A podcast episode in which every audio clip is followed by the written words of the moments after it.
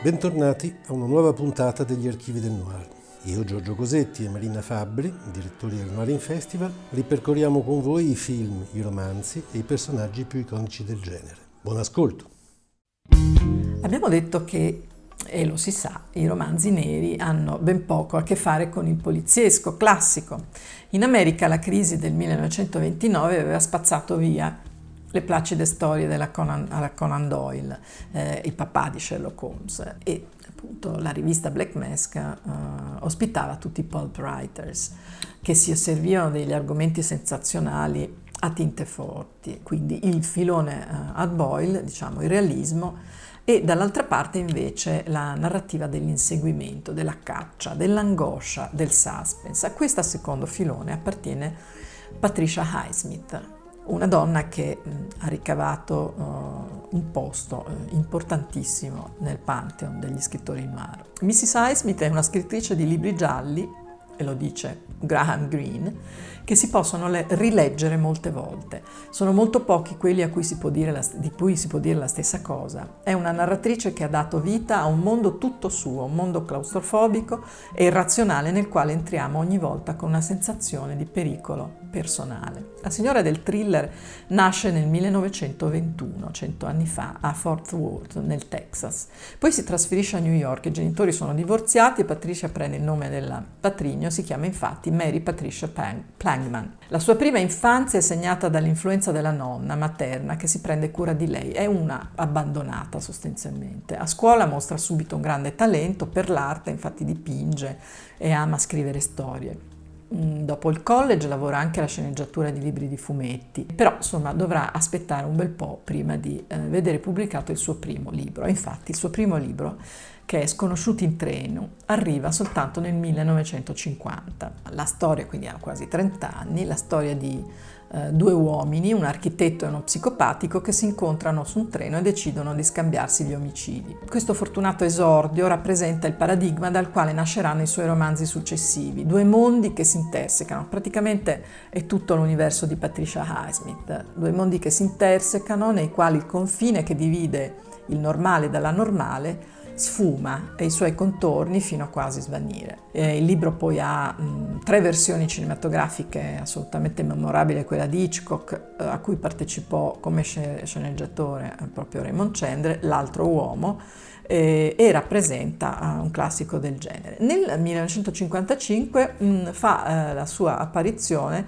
eh, l'altro cardine della scrittura di Patricia Highsmith, eh, Tom Ripley, personaggio più celebre creato da lei, un serial killer truffatore bisessuale che insieme a un sadico è anche un marito amorevole, una parodia della mentalità alto borghese, è un criminale per fatalità. Le storie che lo vedono protagonista sono tutte incentrate sull'interrogativo di come riuscirà ogni volta Ripley a farla franca. La, la Heisman nel 63 poi si trasferisce definitivamente in Europa dove i suoi libri sono molto più apprezzati che in America e gli ultimi anni li passerà quasi da reclusa in una casa della campagna svizzera nei pressi di Locarno dove muore il 4 febbraio del 1995. È una scrittrice eh, ipnotica mm, che usa il male, il perturbante, il delitto, ma non solo per praticare una specie di incantamento. Um, e creare um, delle storie eh, in cui eh, la sua forza è nella complicità eh, in qualche modo malata con person- dei personaggi fortemente ambigui e quella anche della sospensione dell'incredulità che richiedono le storie. Non c'è soltanto mh, la fascinazione del malvagio e del male ma, nei suoi libri, ma c'è anche un continuo, impalpabile opprimente senso di minaccia incombente, senza il quale i romanzi che hanno dato la, la fama, appunto, ecco, come, come, come, conosciuti in treno, i Mr. Ripley, non avrebbero senso. Mr. Ripley eh, eh, ha fatto il suo esordio sullo schermo nel 59 con Delitto in pieno sole di René Clément, interpretato da un magnifico Alain Delon e ispirato al, al talento di Mr. Ripley. Ma il film più, eh, diciamo, popolare fu quello di Anthony Minghella che ottenne anche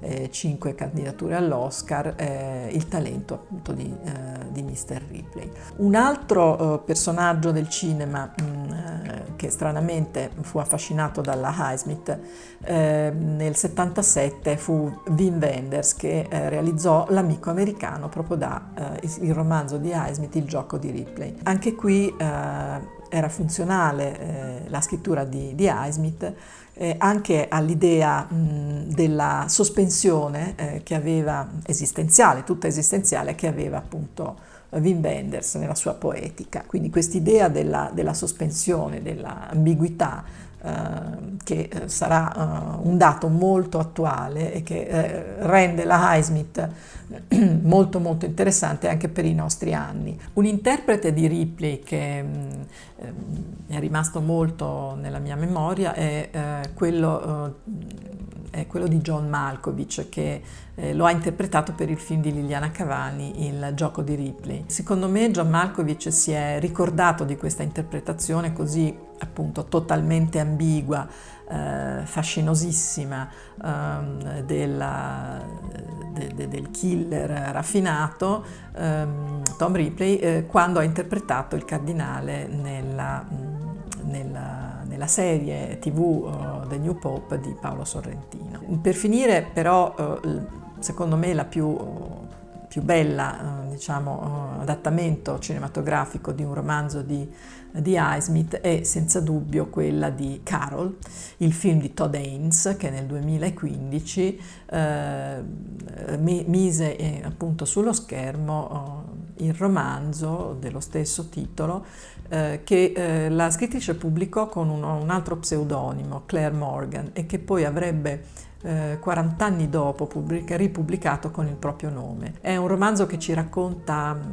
allo stesso modo la grave pesantezza dell'impalpabile, forse anche nella storia eh, omosessuale eh, femminile che racconta, eh, anche autobiografica, e nella quale troviamo appunto tutto l'universo, diciamo, ambiguo della, della Highsmith la quale ha detto una volta a tutti i diavoli le concupiscenze, le passioni, le avidità, le invidie, gli amori, gli odi, i desideri strani, i nemici spettrali e reali, l'esercito dei ricordi con cui combatto possano non darmi mai pace.